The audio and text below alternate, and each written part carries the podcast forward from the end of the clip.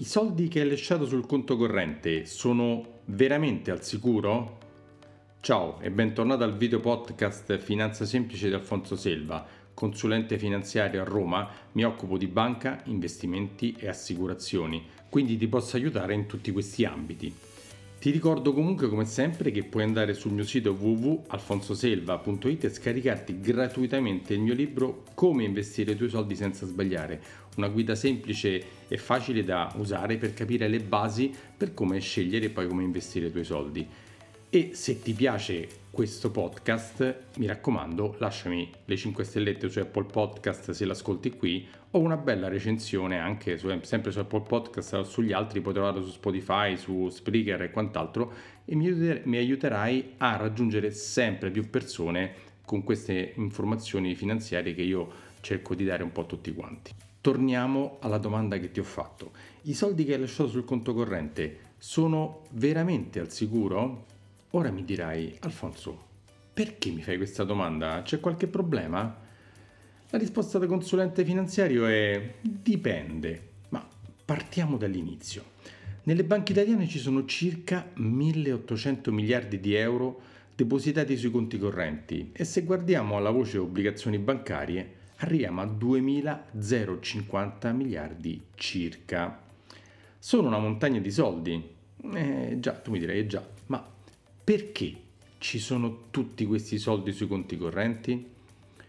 La giustificazione che le persone danno è la classica non si sa mai, l'ho sentita tantissime volte e se si prova a chiedere più approfonditamente le risposte, le risposte sono queste, cioè ho paura di perdere se li investo, ho paura che se mi succede qualcosa non ho soldi. Insomma, le motivazioni sono veramente irrazionali e senza un vero motivo. La convinzione diffusa è che se li lascio sul conto corrente, i soldi, non rischio nulla e non perdo nulla. Ma ora ti chiedo, è veramente così? No, secondo me no. La prima cosa da chiedersi è, ma questi soldi sono protetti? Eh, la risposta è sempre, insomma, non proprio né sì né no. Beh, una parte sì e una parte no. E poi ci ritorno. Ma poi mm, tu mi potrai dire, ma protetti da che cosa, Alfonso? Ma mm, in che senso? Beh, il pericolo per i tuoi risparmi che hai lasciato sul conto corrente o che hai dato alla tua banca per comprare le sue obbligazioni, sì, quelle della banca che sembrano tanto belle e sicure, consiste, il pericolo consiste nel fallimento della banca. Se la, la tua banca andasse in crisi e subisse una liquidazione coatta, potrebbe andare incontro al bail-in. Ma diciamolo in parole povere, questo è più tecnico. In parole povere, se una banca fallisce, come è successo nel 2015 alla Veneto Banca, a Banca Etruria, Banca Marche, a Carichieti e qualche altra è stata salvata in extremis da qualche altra banca, vedi anche questo periodo Carige che è stata salvata da Biper per esempio, tutti i soldi che si trovano sui conti correnti oltre i 100.000 euro se la banca fallisce non sono coperti da nessuna garanzia. E eh già, forse lo sapevi o forse no, però è una notizia importante. Beh, forse sapevi, se lo sapevi, che esiste il, FITD, il Fondo Interbancario di Tutela dei Depositi, che garantisce fino a 100.000 euro tutti i conti correnti e tutte le banche italiane fortunatamente sono coperte dal fondo. Però, però, però c'è sempre un però. Ma facendo due conti, cioè quanti soldi ci sono sui, sui, sui conti correnti e quanti sono coperti, restano scoperti circa 400 miliardi di euro.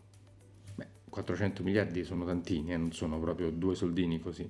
La direttiva sul bail-in prevede che in caso di crisi di una banca possono essere chiamati a contribuire per coprire le perdite i soldi depositati sui conti correnti oltre i 100.000 euro e non solo, anche quelli impiegati dai risparmiatori per acquistare le obbligazioni della banca, che magari quella piccola banca che te l'ha proposta sembrava tanto sicura, ma potrebbero avere dei problemi. Inoltre il FITD, cioè il fondo che abbiamo detto prima, ha risorse per 4-5 miliardi Quindi se si dovesse verificare un evento più grande di questo importo, lo Stato italiano dovrebbe fare un provvedimento apposito con tutte le lungaggini, le difficoltà, le problematiche, insomma, quindi potrebbe anche sicuramente coprire magari quelli fino a 100.000, ma non sarebbe proprio automatico perché il fondo copre entro 7 giorni. Se non ci fossero, dovessero essere tutti i soldi, eh, potrebbe allungarsi i tempi. Quindi rimanere senza soldi non sarebbe proprio il massimo della vita. Quindi ricapitoliamo un attimo. Allora, 1. Se hai più di 100.000 euro sul conto corrente, stai correndo un rischio. 2 se hai anche delle obbligazioni della banca che superano i 100.000 euro, stai correndo un rischio. Se lasci i tuoi risparmi sul conto corrente, comunque, eh, mi spiace dirtelo, ma stai perdendo dei soldi. Perché? Perché a causa dell'inflazione.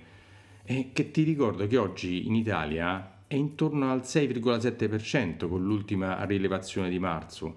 Lo so, l'inflazione non si vede, ma ti mangia i soldi anche se tu non te ne accorgi. E quarto, se lasci i tuoi risparmi sul conto corrente, non partecipi ai frutti dell'investimento sui mercati finanziari che, ti ricordo, negli ultimi dieci anni ha reso molto bene. Quindi stai non guadagnando niente, perdendo i soldi dall'inflazione, quindi non è proprio il massimo lasciare tanti soldi sui conti correnti, anche se poi fino a 100.000 sono protetti. Quindi, fatto un po' il punto della situazione, ora mi dirai, ma Alfonso, ma cosa posso fare per non rischiare di perdere i miei risparmi?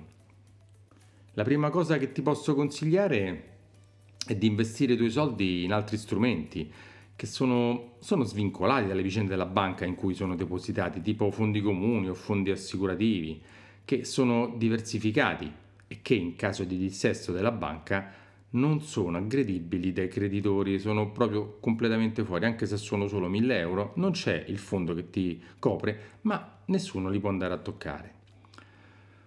Però se proprio vuoi lasciare una parte dei soldi sul conto corrente a farti mangiare i tuoi risparmi dall'inflazione, almeno scegli una banca super sicura. Eh sì, ti voglio dare quest'altro consiglio.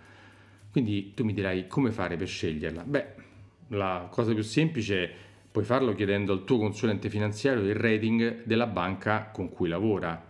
Il rating è quella pagella che enti terzi, cioè altri, altre società, danno al grado di sicurezza e di affidabilità della banca in cui depositare i soldi. Sappi che eh, diciamo, il rating più alto è AAA e man mano che si scende questo rating la banca è sempre meno sicura, è sempre meno affidabile. Quindi il massimo sarebbe avere una banca AAA poi ci sono AA, una A, B, BBB, insomma tante varie, varie scale.